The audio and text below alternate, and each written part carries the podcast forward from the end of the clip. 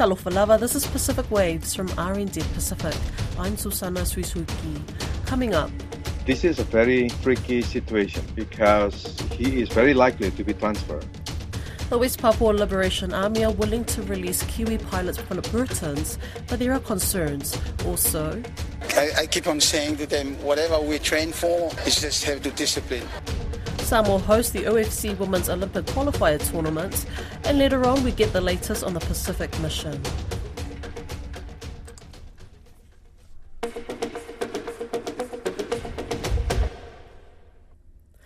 Statement released yesterday from the West Papua National Liberation Army, Major General Terianus Satto, says the group will release New Zealand hostage Philip Mehrtens through the jurisdiction of the Secretary General of the United Nations.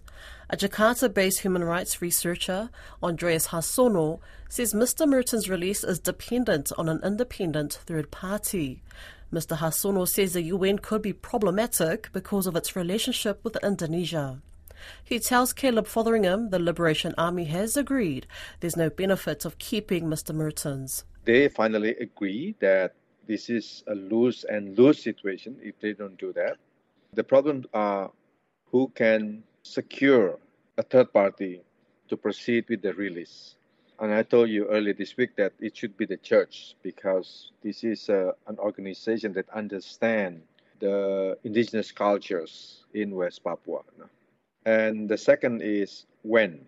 I heard that the pilot had already been transferred from Egianus Kogoya's group to another group, which is much more sophisticated.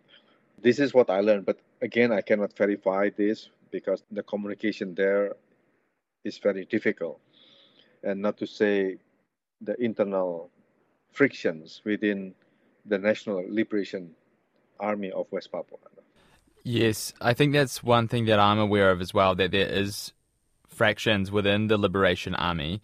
When I saw this release, I questioned a little bit whether this was just one part of the Liberation Army saying they wanted to release him and the rest may actually want to keep him. Do you think this is a joint decision and everybody in the Liberation Army wants to release him? I do not know for sure whether everyone, every factions in the Liberation Army have agreed, but I can verify that most of them do agree. They finally agree, you know, after the fatal shooting of some militant, some guerrilla fighters, and also Indonesian soldiers, as well as the indigenous woman from Nduga who was executed in August last year, who tried to mediate between Egianus Kogoya, you know, trying to release the pilot. And what do you mean when you said that it is not clear the group that keeps him will be able to release him? What problems could happen when they release Philip Mehrtens? In security terms, the area where they operate are more or less tightly screened by Indonesian police and military. Uh, tightly surrounded, although again, tightly is is to lose a word for an area as as forested and as fast as Nduga, meaning that it is difficult for them to penetrate the surrounding area. Thus, very probably the pilot was transferred to another group. Right. Because he was transferred to another group, that makes it difficult to release him. It is easier if he was already transferred. If he was already transferred to another group, it means that the second group has less emotional attachment to this hostage taking. Do you think that he will be released soon? I do not know. Maybe yes, but it depends on one is an independent third party, probably with international connection. A church is, is very likely. And second, the Liberation Army wants to make sure that he is safe and and alive when they release him. Right. What could happen to Philip Mehrtens in terms of his safety between now and him getting released? Because to me, it seems like the West Papua Liberation Army, who is his biggest threat to his safety because they've threatened to kill him, wants mm-hmm. to get rid of him and wants to get rid of him alive. And then the Indonesian Indonesia, they want him to come back alive, and so does New Zealand. So where where where's the problem with his safety in that? This is a very tricky situation because he is very likely to be transferred from the second group to the third party. The security situation in Papua is very murky. It is not a black and white situation. There are many many factions within the Liberation Army, but there are also many fractions within the Indonesian security. In the press release, it sounded like they wanted to do the release through the UN potentially. Do you think that could be a possibility? It, it really depends on the Indonesian government side. Do they want to let the UN doing this kind of work in West Papua? You might know that the UN had been restricted to go to West Papua over the last, I don't know, maybe five years. The last one was a special rapporteur, but also the UN resident coordinator, Valerie Julliand, in Jakarta, has a hard time with the Indonesian government over another issue, over the new criminal code, because the Indonesian government was not happy with the UN expert criticizing the criminal code. There's the relationship between the UN and Indonesia Ministry of Foreign Affairs, at least, but also other parties, of course, other ministries, uh, the military, the intelligence, are not that harmonious for this time being.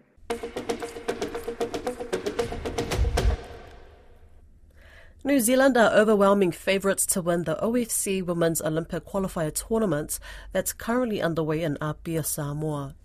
In the FIFA World Rankings, there's daylight between the 19th place Football Ferns and the strongest Pacific team at the tournament, six time regional champions Papua New Guinea, who are ranked 50th. But as Iliesa Tora reports, the Pacific Island teams at the events are not giving up without a fight. Tonga, who were ranked 87th, managed to prevent a blowout against the Football Ferns, who beat them 3 0 on Wednesday. New Zealand scored three goals within the first 16 minutes of the match. But Tonga switched on its defences, denying the Kiwis any more goals for the remainder of the game. Tonga's Mataliki team head coach Kilifi Uele praised his players' performance. I was saying to them, we play not to lose.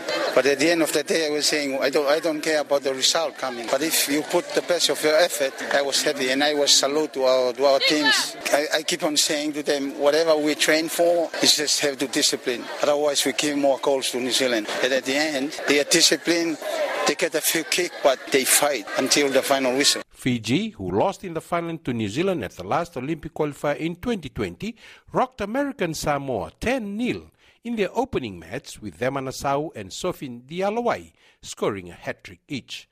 Nasau, a key forward for the side, said they had prepared well for the tournament. Thank you for the uh, players for giving their 101% for our first uh, game today, and uh, we were preparing well for the last past uh, four weeks for this tournament, and uh, to the girls for managing to win the first game. Six-time reigning Pacific champions Papua New Guinea could not make the most of their opportunities in the first game against the Solomon Islands, which ended in a one-all draw. Coach Eriksson Komang says they will have to be on top of their game against Fiji on Saturday. Fiji is another another Pacific Island country uh, with the standard of playing football. Uh, uh, they, they, will come out against us after the after the Pacific game, uh, gold medal playoffs. Uh, they will come out. Um, the good thing is uh, we have a few days left training, and then we look forward for against Fiji, and hopefully we can put put some things together in our training session. Solomon Islands coach Batram Suri says fatigue got to his players towards the end of the match. We should have won that game, but anyway, uh, against him, uh, against the PNG, if you won't score the goal, they come back and like they equalize the, the goal, and they nearly score in the towards the end of the game.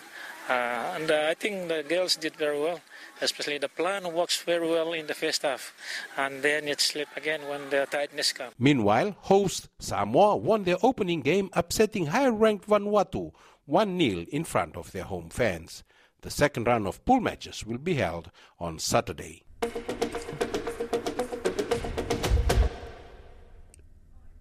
New Zealand's Foreign Affairs Minister Vaovasamanaia Winston Peters and Health Pacific People's Minister Dr. Shane Reti are just wrapping up their tour in the Cook Islands as part of the 2024 Pacific Mission. Mr. Peters is consistently driving the message that the Pacific is part of New Zealand's best interests, while Dr. Reti has met with health officials in Tonga and the Cook Islands. Joining me to provide an update is our reporter Alicia Foon, who's travelling alongside the two leaders. Kia ora, Alicia. What has Vaovasamanaia, Winston Peters, and Dr. Shane Reti done so far in this Pacific mission?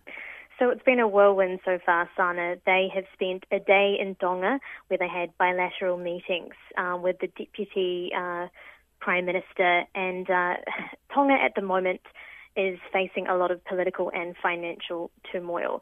Uh, T- Tonga is currently in debt to China. Um, at the tune of $197 million for a loan it took out to rebuild the capital, Nuku'alofa, after it was destroyed in the 2006 riots. And this year's upcoming payments mean Tonga will have one of the highest debt levels in the world, and it will pay more to China than it will for its own health system. And so Winston Peters referred to the debt that was incurred by some policies that were maybe wise and maybe not so wise. So he kind of um, in his own words, said, yeah, you know, there were some decisions that Donga has made that they will need to get themselves out of. And I know that uh, a lot of the discussions that we had were around funding. Uh, Tonga has asked for a new courthouse as well. Uh, there was also the opening of a pharmaceutical building, which uh, essentially will uh, hold a lot of the medicines and uh, life sta- life saving kind of disaster uh, medicinal and um, pharmac- pharmaceutical medicines, particularly with climate change in mind and uh, obviously the natural disaster that happened two years ago as well. Today in uh, Cook Islands, Rarotonga, there was a groundbreaking ceremony for the uh, Punanga Nui markets, and New Zealand has helped to fund this over the years, uh, around $8 million. And uh, after that, there was a bilateral meeting with the Cook Islands Prime Minister. Uh, basically, within that meeting, there was a lot of discussion around how New Zealand can further support its cousin, the Cook Islands, and uh, there was also a showing of a deep sea mining film. So, Mark Brown really pushing the deep sea mining agenda there. And I asked Winston Peters how he responded to the film. And uh, he said that it was important that the Cook Islands have an opportunity to uh, really explore this without criticism. Um, he said that he, he didn't take any particular stance, but it was important that people be open minded. So it sounds like he is open minded and that the New Zealand government could be swayed and could possibly support the Cook Islands, but he didn't confirm about any funding in regards to deep sea mining with the Cooks. And later today there'll be a Waitangi reception, and Dr. Shane as well has uh, just done a tour of the, uh, the Rarotongan Hospital where he uh, really came alive and uh, kind of jotted down his main 10 concerns, which also ironically included smoking, which um, has been an interesting stance that the government has taken. But this is his first time he's openly said that he's concerned with smoking. And uh, it, it, really showed that he cared. He said he wanted to listen to the people of Rarotonga, and there's a real shortage of health workers and nurses here as well. So there are calls for um, more support in that area too. And what's the reception been like from the communities in Tonga and the Cook Islands towards the New Zealand leaders? Yeah, so it's been really welcome actually. Uh, the Pacific leaders have, have all said that Winston Peters is extremely respected. He's someone that has been in both governments now and has taken on the role of, I guess, Mātua or Aupito, and he's someone that um, I guess, is recognisable as well. So within the markets, we'll see a lot of um, uh, stall holders kind of stop and look and um, smile and ask questions. And then on the streets as well of Tonga, um, there was a lot of uh, questions and concerns around what was happening politically, seeing that the king has stripped um, the Prime Minister Hu'akavameiliku of his title as Minister of Defence. So there was a lot of questions around, you know, what New Zealand would do, and it was kind of this relationship of a, a bigger, stronger brother helping to support, um, you know, vulnerable small nations. But I guess this was this was coming from the Pacific leaders saying, look, we need New Zealand, we respect. Um, and want to work with you guys. And it, it meant a lot that there were two senior cabinet ministers kind of prioritizing this trip and this Pacific mission um, that happened essentially on Waitangi Day.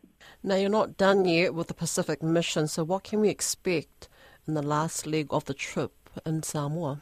Yeah, that's right. So we are leaving the Cook Islands tonight and we'll be arriving Samoa. We'll, we'll spend about a day and a half. So we'll be meeting with uh, the Samoan Prime Minister Fiame Naomi Mata'afa, there'll be some bilateral talks. And Winston says he's really looking forward to um, meeting with her and discussing, um, I guess, what Samoa needs, what Samoa wants. He's in this position of kind of being open to listen and to hear. So, uh, of course, there'll be things on the agenda, and I'm sure they'll be talking about defence and security matters as well.